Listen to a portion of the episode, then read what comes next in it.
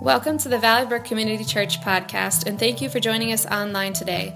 You're about to hear a sermon from our Thrive sermon series. During this series, we're exploring what it means and looks like to thrive in Christ. We hope you find this podcast meaningful. We'd love to hear how God is touching people's lives. Just go to our website at valleybrook.cc, select Contact Us, and send us an email. Good morning, everybody. Hey, before we uh, jump into the message this morning, I'm going to release the kids age four through grade eight to go down to the children's ministry wing for some classes for them. Look, we're glad you're here. Uh, on this first Sunday in Advent, we're bringing the, the uh, Thrive study to a close. We're, we're, glad you've been a part of Thrive. We'll, we hope that you've uh, been blessed. So, so, just a couple of thoughts as we bring this series to a close. Here, here's the first one. Um, I want to encourage you to finish Thrive strong. You know, we put together daily devotions uh, in the Thrive book. Uh, it doesn't matter if you missed a day or a week or even a couple weeks, it just doesn't matter. I encourage you to spend some time with those devotions this week. Spend some time in your small group. We're wrapping up uh, the whole Thrive series. Uh, if, if, you're not in a small group, well, we encourage you to, to join one. You can find out more about that on our website. Here's the second thing that I would ask in return. So, if God has blessed you during the Thrive series, uh, we would love to hear it. We'd love to hear how God has, has uh, ministered to you, has blessed you, has taught you. So send us an email at thrive at valleybrook.cc. We would just love to hear from you about that. So, if you would, before we jump into the message, let's bow our heads and let's pray. Heavenly Father, as we come into this place today, Lord, we ask you to speak to us. Lord, give us ears to hear, give us eyes to see. Holy Spirit, help us hear what we need to hear. Lord, I ask that you would uh, use me and you would work through me for your glory. In Jesus' name. Amen. I don't want you to look at anybody that you're related to when I ask you this question, okay? All right. So, do you know somebody who likes to be in control of everything?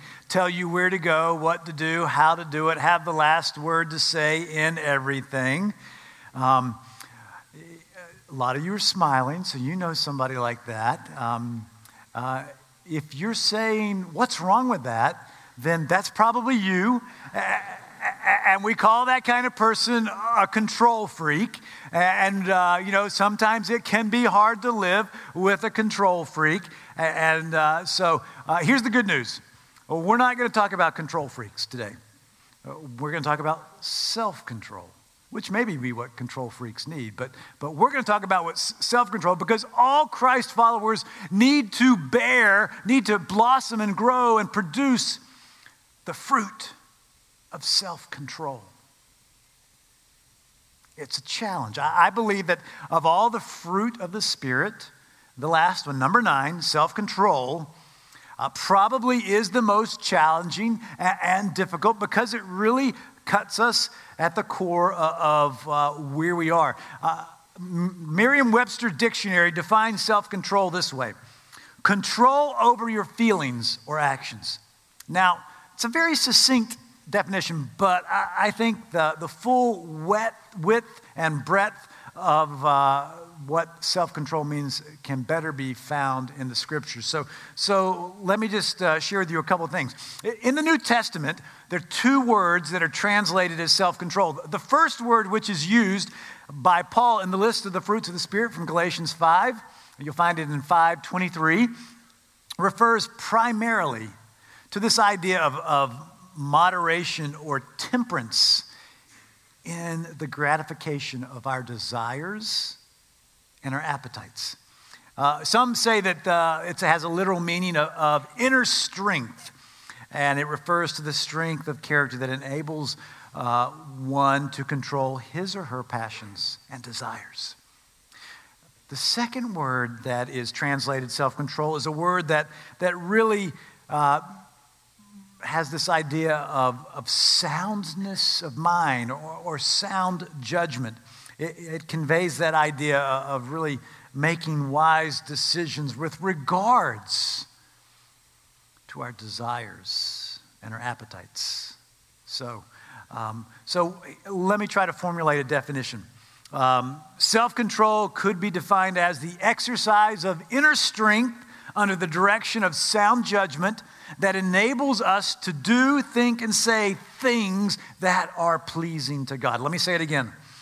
Self control is the exercise of inner strength under the direction of sound judgment that enables us to do, think, and say things that are pleasing to God. Now, just uh, looking at scriptures that talk about self control. Self control is necessary because you and I are at war with our sinful desires. James describes those desires as dragging us away or enticing us to sin. Peter says that those desires uh, they war against our souls. Paul describes them as deceitful. And, and what makes those sinful desires so dangerous is they they dwell within us. They're our sin nature. And uh, external temptations would not be nearly so dangerous if they didn't have an ally within us that makes us want to go after that. So, self control is an essential character trait for the godly person that enables obedience to the words of Jesus. Remember, Jesus said, if, if anyone would come after me, in other words, if anyone would follow me, they must deny themselves, Take up their cross daily and follow me. Jesus said, if you're going to follow me, you're going to have to have self control. So, we're going to look at self control in three different areas the uh, areas of our flesh, of our mind, and of our heart. So, here's the first one self control with your flesh. self control with your flesh. Now, think about this. Do you believe that God is your provider? That, that God has given you every good gift in the world, that, that God has blessed you with whatever you have, and He said, I want you to take care of it, I want you to manage it, I want you to be a good steward of it. That's something that comes out in Scripture from the Old Testament through the New Testament. In the book of Timothy, Paul says, God richly provides us with everything from our enjoyment. So, so God's given us good things to enjoy. Uh, but we can go to extremes, can't we? We can become excessive. We can abuse the good things that God provides for us. Bearing the spiritual fruit of self control recognizes that the good gifts that God has given us should not control us. That if we're uh, controlled by them or worse, addicted to them, that God wants us to break the chains of that control, of that addiction. Now, the Apostle Paul himself wrote this. He said, I have the right to do anything, but I will not be mastered by anything. So, if your desires are mastering, if you're losing self control and your desires and your appetites are mastering you, mastering your flesh, that's an, an issue. Now, I know we just came off Thanksgiving. Anybody eat a little too much on Thursday? Yeah, a couple, couple of honest people there. Anybody else want to be honest? Yeah. Uh, you know, I, I, saw some of your pictures on social media. Uh, I saw some tryptophan induced uh, uh, naps, and, uh, who knows, probably some uh, apple pie naps too. But, so we all have, have the. We have the choice every day to overindulge, and I guess we sort of have said Thanksgiving's one of those days. Now, here's something you don't know about me. I grew up in Winston-Salem, North Carolina. Um, one of the things that Winston-Salem, North Carolina is known for, it is the home of Krispy Kreme donuts. Yeah, you know Krispy Kreme donuts, don't you? Now, look, I've eaten donuts all over. I've had Dunkin' Donuts, I've had Mrs. Murphy's, but nothing beats a, a hot Krispy Kreme donut. Now, I don't know when it was. It was probably sometimes after I got my license, either, uh, you know, in high school or maybe it was all the way into college. But somewhere along the way, you know, we discovered that Krispy Kreme advertised when they had hot donuts to sell. And, uh, one of my best friends and I decided one night we would go down and, and we would get two dozen. and we split it, Rick. And, uh, and um, you know, the first six donuts, they just slid right down. It melted in your mouth. Number seven and eight, I think I was beginning to experience sort of a, a sugar high that really wasn't enjoyable. And, and uh, eight and nine, I didn't feel so good.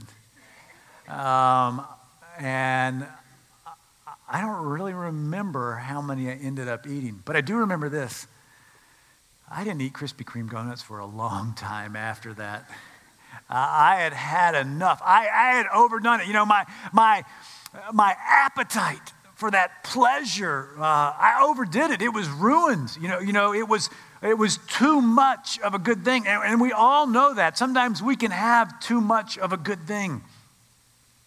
In, in the book of Corinthians, uh, you know, Paul had to deal with the excesses of the Corinthian culture. They had all kinds of excesses, and, and sometimes they would just go to the extreme. And, and he had to confront an issue that was happening in the church in Corinth.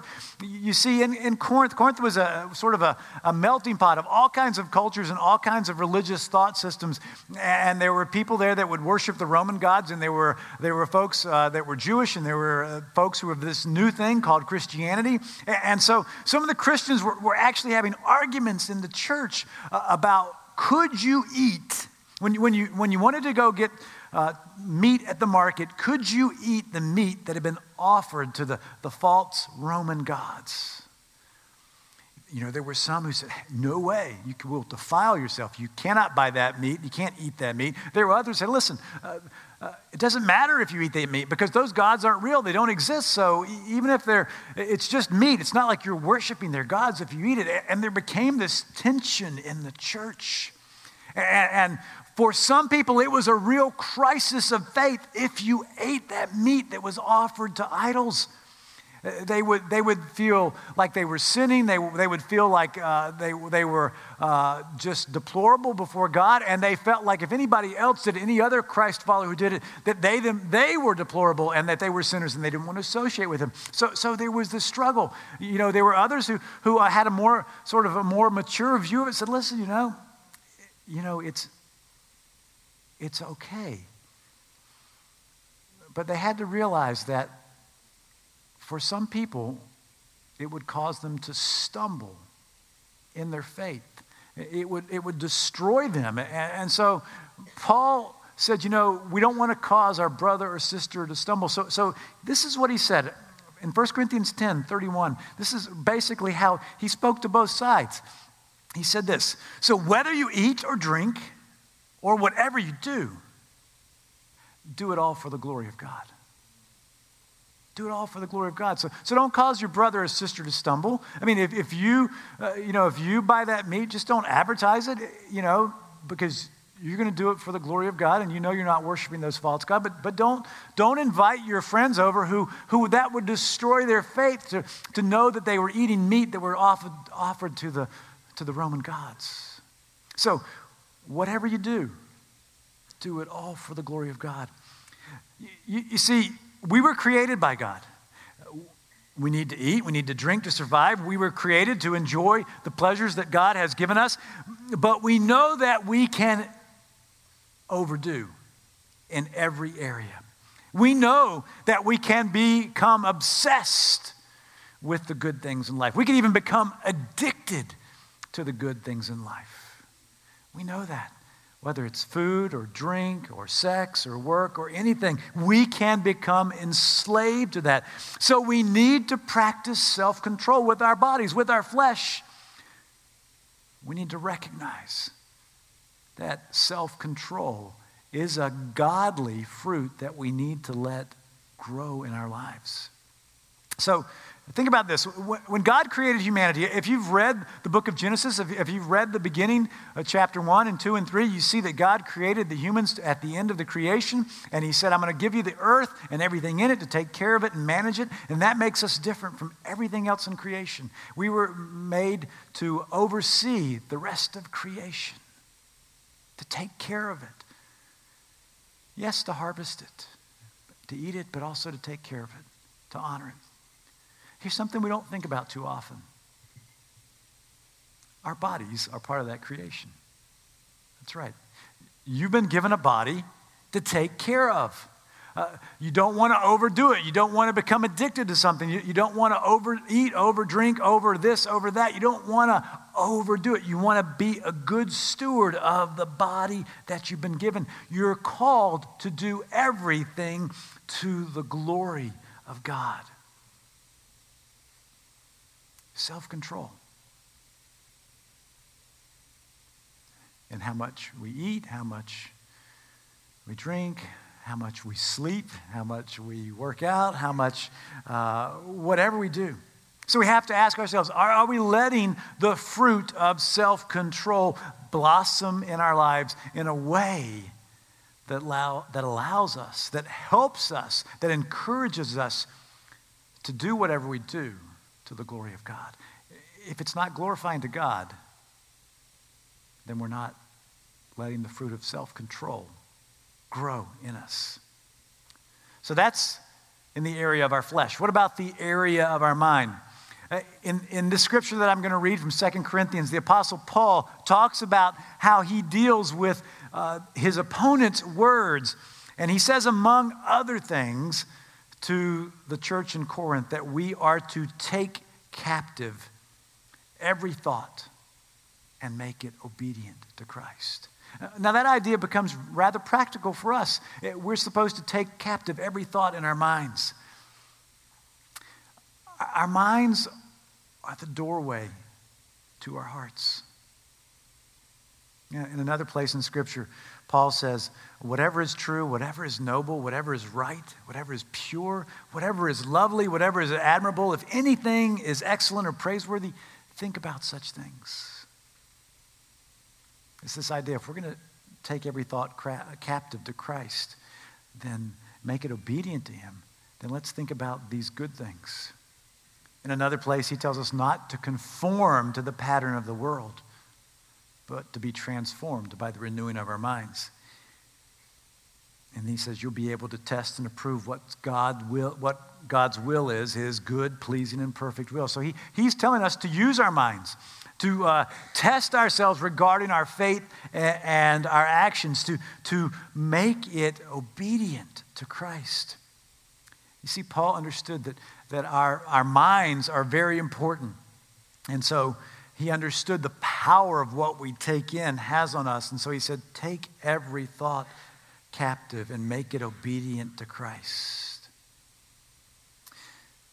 You know, there are specific sins uh, that our mind plays a huge, huge role in lust, greed, materialism, envy, selfish ambition. We, we see things and we think about them and we want them. You know, Jesus was really, really clear on some of this, uh, particularly with lust. He said, Listen, if you lust, you've committed adultery in your heart. I mean, think about this. This was millennia before pornography had ever come around. He's saying, Listen, if you lust, you've committed adultery in your heart. Lust, porn, they, are, they lack self control. It's the same, though, with greed, materialism. You know, we've entered a materialistic season, folks. Uh, envy and selfish ambition, all the same. You know, whether we have a shopping thing or an envy thing or an ambition thing, those things start in the mind and we need to deal with them. One of the ways we practice self control is Quite honestly, we, we limit what we take in through our eyes. We decide to limit what we read or what we watch or, or where we go on the internet or, or, or whatever. We need to exhibit self control. Instead of taking our thoughts captive, though, we want to indulge our thoughts. We want to let our minds go where they want to go because people can't see what's going on in our minds but God sees. We read in Scripture, David says, God, you perceive my thoughts from afar. Before a word is on my tongue, you know it completely. God knows, He's all knowing. So we need to practice self control with our mind. We also need to practice self control with our heart, with, with our emotions. Uh, the emotions that need to be controlled include anger and rage, uh, resentment, self pity, and bitterness. Uh, these feelings may be explosive, as in the case of uncontrolled temper, or they may be only simmering, as in the case of self pity. But in either case, these emotions can be displeasing to God and they need to be included in our efforts to exercise self control. King Solomon said this in the book of Proverbs. He wrote, Better a patient person than a warrior, one with self control than one who takes a city. In other words, be patient. Don't rush in. Don't be ready to go crazy. Be patient. Uncontrolled emotions hurt us from within when we have unbiblical views of ourselves, and they hurt others on the outside when we vent our emotions on them. We know how an uncontrolled temper can destroy others when we tear them down with hurtful words. Uh, on the other hand, our other inner emotions attack our identity as sons and daughters of God. Uh, one writer has wrote this, written this. Uncontrolled emotions such as resentment, bitterness, and self pity may be more destructive to ourselves and to our relationship with God. Uncontrolled temper is soon dissipated. Resentment, bitterness, and self pity build up inside our hearts and eat away at our spiritual lives like a slowly spreading cancer. All of these sinful inner emotions have in common they focus on self. They put our disappointments, our wounded pride, our shattered dreams on the thrones of our hearts where they become idols to us. We nurture resentment and bitterness and we wallow in self pity. Intellectually, we know that in all things God works for good and that nothing can separate us from His love. But in defiance of those God given promises, we choose to think about that which is dishonoring to God and, and distractive of our own spiritual health. So we need to practice self control with our emotions. I want to bring this all to a close and we're going to move into a song. So I'm going to invite the, the worship team to come on up. But, but here's what, what we need to know the, the fruit of self control is one of the fruit that God wants us to produce in our lives as spirit filled followers. One writer has said this true spiritual self discipline holds believers in bounds, but never in bonds. Its effect is to enlarge, expand, and liberate. Let me say that again. True spiritual de- self discipline holds believers in bounds, but never in bonds. Its effect is to enlarge, expand, and liberate. All of the fruit of the Spirit that God wants us to produce are life giving, especially self control. So, as you seek to let the, the fruit of the Spirit of self control bear fruit in your life, I encourage you to ask God to let you embrace this fruit. One of the challenges this week is to memorize a verse from the book of Proverbs. It says, like a city whose walls are broken through is a person who lacks self control. You, you, know, in ancient times, walls around cities were used to protect the inhabitants from enemies coming in and doing what they wanted. Self control is the exercise of inner strength to protect us from things coming in and destroying our lives. So I want you to bear the fruit of the spirit of self control. And so let me ask you some questions.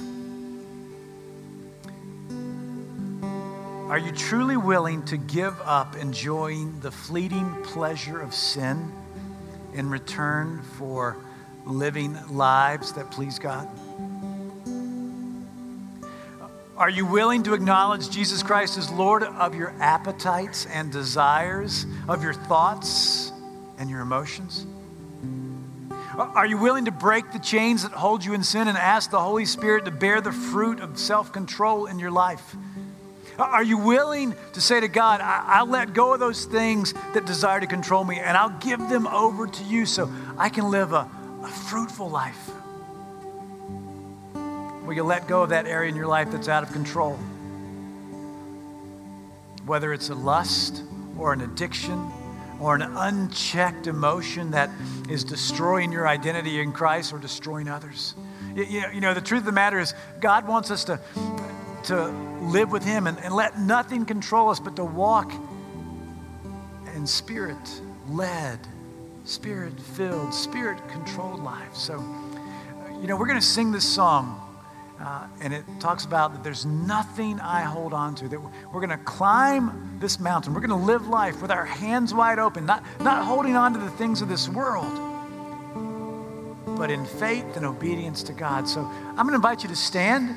And I'm going to invite you to pray like this song talks about, climbing the, the mountain with our hands wide open. So as you stand up, would you just hold your hands open? And I'm going to pray, and then we're going to move right into the song. Father, we thank you for the gift of the Holy Spirit who desires to bear good fruit in our lives. Lord, we thank you for the fruit of self control. And Lord, we say to you, we want to bear that fruit of self control. But Lord, that means that means opening our hands and letting go of the things that we hold on to so dearly, whether they're lust, whether they're, whether they're things, whether they're feelings, whether they're addictions. Uh, Lord, we have to let go of the things that enchain us. And we have to say, Lord, we're going to climb this mountain of life with you with our hands wide open, and we're going to let you be in control. And we're going to let your way rule in our lives. So, Lord, let us do this with your help, by your Spirit. In Jesus' name, amen. Prayer team will be up here. We encourage you to go out in the cafe and connect with one another and encourage one another. God bless you. Go in peace. Thank you for listening to today's podcast. It's our sincere hope that it has blessed you. For more information about Valley Brook Community Church, please visit our website at valleybrook.cc.